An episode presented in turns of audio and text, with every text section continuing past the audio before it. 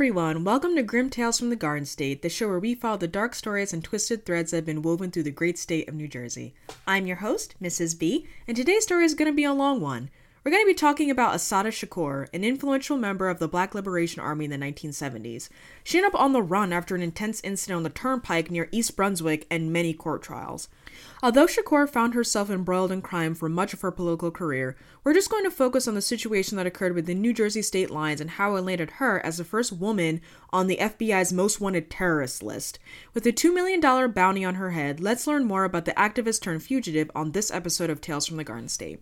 But before we get started, here's today's terrifying tidbit. According to FBI.gov, there are 387 fugitives that are, that they are currently looking for, with crimes ranging from human trafficking to cybercrimes to murder. There are currently 42 people on the most wanted terrorist list, with our girl Assata Shakur, or legally Joanne Deborah Chesimard, at the top of the list. So let's get started. Assata Shakur was born Joanne Deborah Byron on July 16, 1947, in Jamaica, Queens, New York. Throughout the story, I'm just going to refer to her as Assata or Shakur just for consistency and clarity. When Assata was little, she moved to Wilmington, North Carolina to live with her mother and grandparents after her parents divorced. At this time, segregation was running rampant, so let's just have a brief run through of some of the laws that were impeding the comfort, success, and ease of life for people of color at the time.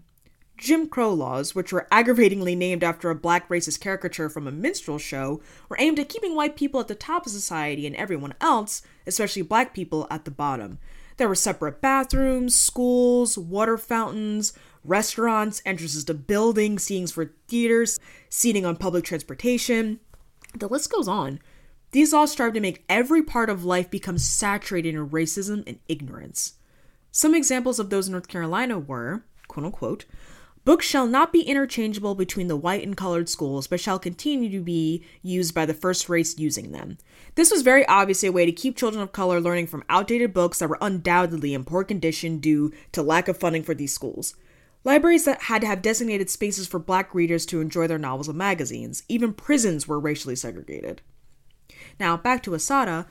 Her grandparents always instilled pride and confidence in their young granddaughter telling her not to take any crap off of anybody and not to shrink herself to make white people feel more comfortable or superior.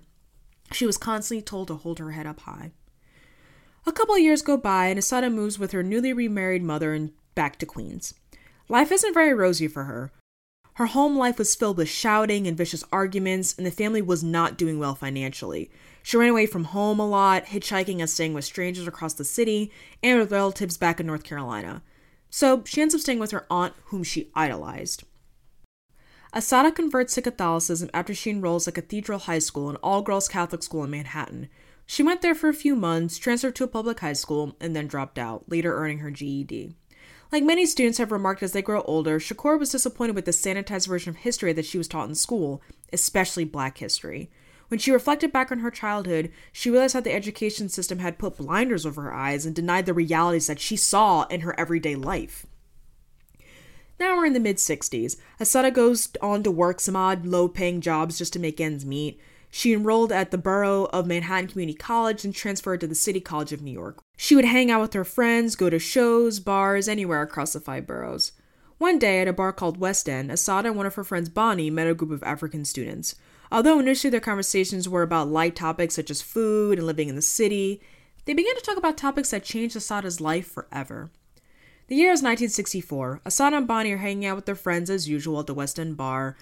You know, and then they begin talking about the Vietnam War, a very hot topic at the time. Shakur says of the conversation, I never forgot that day. We're taught at such an early age to be against communists, yet most of us don't have the faintest idea what communism is. Only a fool lets somebody else tell them who his enemy is. The next few years displayed a marked change in Shakur's life. From here, she branched into different activist groups and started participating in political demonstrations such as peaceful protests and sit ins. She cut her hair off or grew out her natural fro, rejecting the Eurocentric beauty standards that were even more rigid at that time. In 1967, she was arrested for the first time when she and a hundred other students at her college locked the entrance to one of the college buildings in protest of the absence of an African American studies program, as well as a very few black faculty at the school. These groups were against the Vietnam War, they supported student rights, and they opened her eyes to black liberation groups. Also in 1967, during a meeting held by the Golden Drums, an activism group that was focused on black rights, Assata met her husband, Louis Chesimard. Her name then became Joanne Chesimard, which, as I said before, is a name you'll see her listed as on the FBI websites and the wanted posters. This was a short lived marriage, and the two separated in 1968 and were officially divorced by the end of 1970 when Shakur was 23 years old. The same year, while taking a trip to Oakland, California, Shakur learned of the Black Panther Party. Upon returning to New York, she joined the Harlem branch of the group, where she helped with the free breakfast program and organized community outreach, but she was overall unimpressed with the Black Panthers' lack of interaction and teamwork with other black organizations. She also said of the party that they didn't dig deep enough into the roots of black history. She stated, The basic problems stem from the fact that the BPP had no systemic approach to political education. They were reading from the Red Book, but didn't know who Harriet Tubman, Marcus Garvey, and Nat Turner were. A lot of the, a whole lot of them barely understood any kind of history, black, African, or otherwise. Shakur was also uncomfortable with Huey Newton's increasingly domineering status. His style became Supreme Commander and then Supreme Servant, and no one openly criticized or questioned him it was kind of like the whole we're just gonna let him get away with this? So it was becoming more cultish in her eyes and was reflecting more of an oppressive power structure that you know reflected what you know those groups were supposed to be working away from rather than guidance to a more equal society. Beginning to see a lack of open discourse and constructive criticism within the party shakur quit the black panthers and just began traveling the country the following year, in 1971, Assata officially changed her name from Joanne Chesimard to Assata Olugbala Shakur. Assata means she who struggles, Olugbala means love for the people, and Shakur means the thankful. Assata said of her name change, the name Joanne began to irk my nerves. I had changed a lot and moved to a different beat. I didn't feel like no Joanne, or no Negro, or no American. I felt like an African woman. My mind, heart, and soul had gone back to Africa, but my name was still stranded in Europe somewhere. Shakur's activism was inspired by many different groups, from Native American prisoners in Alcatraz protesting the exploitation by the government and shattered treaties that were established between the natives and federal government, to the Red Guard, a far left radical Chinese youth group focused in San Francisco's Chinatown that fought against racism, police brutality, and imperialism. These groups made Assata feel like she wasn't doing enough to fight for her people and for her community, and that there were many more ways that she could be affecting change in this country. So it was at this point in Shakur's life that she joined the Black Liberation Army, which had been labeled as an anarchist group by the FBI. Once the Black Panther Party had been marred by members' prison sentences, FBI sabotage, and important leader of the party's deaths, such as Fred Hampton, a new movement was starting to gain some traction in the black activism community with members from the Black Panthers and the Republic of New Africa. It's unclear exactly who started the Black Liberation Army. Assata herself and Eldridge Cleaver are sometimes credited with creating it, but that seems to be something that most sources can't, you know, exactly agree on. Either way, the goals of the movement were to essentially just blitzkrieg attack the pillars of oppression in American society. It was not much it was not as much of an organization as it was like an ideology and an approach to acquiring equality for people and resisting injustice. They said their goal was to quote unquote take up arms for the liberation and self determination of black people in the United States. They often targeted police because they had pretty much like the most power to inflict harm on black people in every way, you know, physically, emotionally, mentally, and financially when they, you know, were sent to prison couldn't provide for their families. It seems like the main message was that people were no longer going to take the oppression sitting down and were going to actively actively and violently fight back against it. This is where Shakur was just committing a slew of crimes like bank robberies, attempted murders, kidnapping, prison breaks, the list just goes on. She even got shot in the stomach when she was scuffling with the guests at the Statler Hilton Hotel in Manhattan. But somehow, throughout all of this, she just kept evading incarceration. Every case was either dismissed or she was acquitted of the crime. But, unfortunately for Assata, her luck was about to run out. On May 2, 1973, Assata Shakur and BLA members Zaid Malik Shakur and Sundiata Acoli were driving on the New Jersey Turnpike, allegedly on their way to Philly and then eventually DC. At around 1 o'clock in the morning, they were pulled over by State Trooper Werner Forster and, and Trooper James Harper for a busted tail light and for driving over the speed limit. Trooper Harper asked for an ID, noticed that something was off, and then asked Acoli to step out of the vehicle. Harper then came around to the passenger side of the car, opened the door, and was questioning Assata and Zaid. Because of his growing suspicion of the trio, he drew his weapon, pointed it at them, and told them to put their hands in the air. From this, an argument ensued, and a shootout followed shortly after, resulting in Shakur and Trooper Harper getting wounded, and the deaths of Zaid Malik Shakur and Trooper Forster. Forster was found shot twice in the head by his own gun, and Zaid was found dead near their vehicle. The driver, Acoli, continued down the turnpike with Assata bleeding in the passenger seat for a few miles before being apprehended by a squad of patrol cars. The Living 2 activists got out of their car, but Acoli dipped and ran into the woods while the police were unloading their clips on him. But Assata surrendered with her hands up, covered in blood. Assata was charged with, now get ready for this, first degree murder, second degree murder, atrocious assault and battery, assault and battery against a police officer, assault with a dangerous weapon, assault with intent to kill, illegal possession of a weapon, and armed robbery. After being arrested, Assata was kept in just horrible conditions and treated probably how you expect a black female activist who had allegedly murdered a police officer would be treated, especially in the 70s. She was interrogated in the hospital room and she was handcuffed to the bed. Her food was spat in in the prison, and she didn't have access to any exercise or receive any appropriate medical attention once she left the hospital. Kept under 24 hour surveillance, Assata was kept in solitary confinement in the basement of the men's prison in Middlesex County. It is argued that no other inmate in the history of the New Jersey justice system has been treated this terribly. On October 9, 1973, Shakur's case was brought to trial.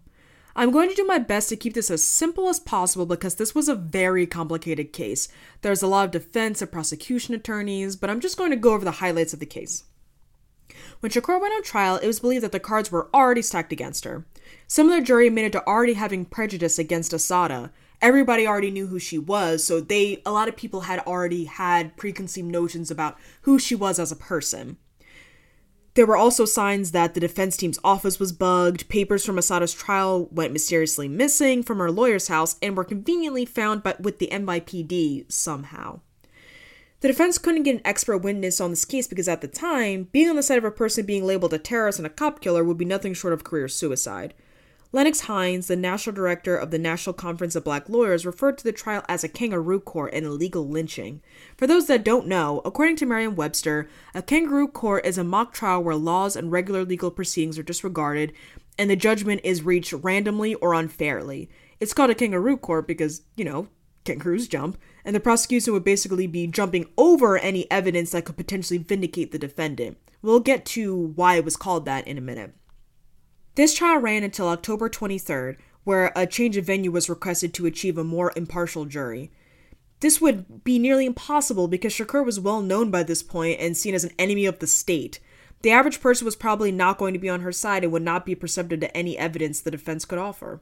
The trial was picked back up in Morris County from Middlesex County the following January to February, which was definitely a disingenuous attempt at removing bias from the jury. At the time, Morris County was over 95% white, even to this day, the census reports that Morris County is 82% white and only 4% black. The chance of a fair trial was rather slim at this point. During this time, Shakur was moved around to a bunch of different prisons. She was at a prison in Burlington County, then she was moved to Rikers Island, New York City. At some point during this wild trial, Assata became pregnant by a BLA member named Kamau Sadiki while they were both in jail because remember, she was kept in, a, in a men's prison for some reason. Her pregnancy caused the case to result in a mistrial.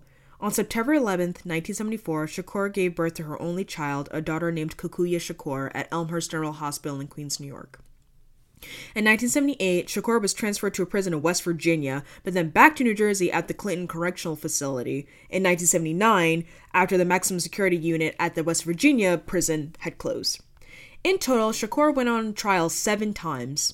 24 hours after the last trial, the jury finally convicted Shakur of Forster's murder. Shakur had the defense that because she was shot in the arm, her arm was partially paralyzed, so she did not have the ability to operate a firearm in the way that Trooper Forster was killed. Both a surgeon and a pathologist report backed up the claims with no rebuttal from the prosecutors. There were also allegedly no fingerprints on any guns or bullets from Shakur. In addition, Forster's grieving widow was presented on NBC News, an act that Shakur believes was used to weaponize a white woman's tears against the black defendants. So, in 1977, she was found guilty of first degree murder and sentenced to life in prison with an additional 30 years. Plot twist, or not, because we know that she's a fugitive, she escapes from the maximum security unit at the New Jersey prison. She didn't do it on her own, though. In 1979, a couple of lingering BLA members stole about $100,000 from a store in Paramus and bought a bunch of pistols and a stick of dynamite. Pretending to be visitors to get inside the prison, the BLA members held two correctional officers hostage, stole a van, and absconded with the convict. Assata ended up in Cuba in 1984 and gained political asylum, which was granted by none other than Fidel Castro. She was able to reunite with her daughter Kakuya there, and the 75 year old remains in Cuba to this day. In 2013, Assata Shakur was put on the FBI's most wanted terrorist list with a bounty of $2 million for her capture and return to the US. This will probably never happen because Cuba has repeatedly declined extraditing Shakur back to the US. This was a very complicated timeline with a lot of differing accounts on the exact events that took place, but this is a story that I gathered across many sources. So, here are some answers to some things that you might have been wondering throughout the duration of this episode. Well, what happened to Sundiata Acoli? Well, he was convicted of Forster's murder as well, but was given parole in, in 2022. Interestingly, he was only given parole because of the more forgiving laws back when the crime was committed. According to Justice Barry Albin, had Acoli committed the crime today, he most likely would have been sentenced to life without the possibility of parole. Many parties, including the current New Jersey governor Phil Murphy, were very displeased with this outcome. Assata was actually charged with Zaid's murder, even though the surviving trooper, James Harper, had allegedly admitted to killing him. And, probably the biggest question of all, as the story has been going on, Assata Shakur was the step aunt and godmother to Tupac Shakur. It's believed by many that she was targeted by the FBI because she was part of what they had labeled as a terrorist group. The FBI has historically been known to attack black liberation movements, so this assertion isn't too unfounded. Angela Davis, who's another very famous activist, described her as being a compassionate human being with an unswerving commitment to justice. Davis said that the FBI is attempting to frighten people who are involved in struggles today. Assata is admired for being a woman activist who fought against racism, sexism, and was willing to achieve her and the BLA's goals by any means necessary. She was fearless, aggressive, and unapologetic. Many believe that she's innocent, and she's become a popular figure in black American history, especially in hip hop, and songs such as Common's A Song for Assata and Public Enemy's Rebel Without a Pause. On the flip side of this narrative, New Jersey State Trooper Colonel Patrick J. Callahan had a very opposite view of Shakur. Callahan, who had heard of this case as a child, said of the activist slash fugitive, She is a domestic terrorist and a convicted killer, and that is the truth. There's certainly a difference between that and a civil rights activist. There's certainly civil rights activists in our history who have moved the narrative forward. She did not. He spoke of how Forrester's family is still mourning his death all these years later. Callahan says that this is her legacy, that he believes this murder effectively trumps any stride she made as an activist. I personally think that in the beginning, Assata had a much clearer vision on the goal of equality and justice for all, but as time went on, I think many of the acts that she and the BLA were committing were becoming counterintuitive to real, concrete progress. The BLA dissolved not too long after this incident in the early 80s, and that era of black liberation movements was pretty much over. There may have been a justice, yay, moment in today's story, depending on how you view the scenario. Assata does not view herself as a criminal, but rather a persecuted voice for the voiceless across the world. She argues that she was treated the way that she was throughout her life because she was black. Some argue that the trial was based purely on facts and that there was no racial bias involved, but you can make your decision about that. Whenever someone complains about people of color making everything about race, remember that there was a whole suite of laws that were based around subjugating non white people for nearly 80 years, and they have had lasting ripple effects on society. If a family couldn't get a house in their desired neighborhood with quality education, clean water, steady job offerings, and housing that isn't built from hazardous materials and access to nutritious foods, that affects their lineage for generations to come. It's much easier to go from step four to five than from step two to five. Everyone faces challenges and everyone puts in a lot of effort to achieve the next step of life, but it is much more difficult if you've got socially constructed obstacles in your path. And, you know, with all this context, hopefully you can kind of see why organizations such as the Black Panthers and the Black Liberation Army even came to be in the first place even if the execution of their ideals weren't always, you know, the most spectacular. But, however you view the situation, I hope you guys enjoyed today's episode. Don't forget to rate, review, and share this podcast. I'll see you all next week. Goodbye.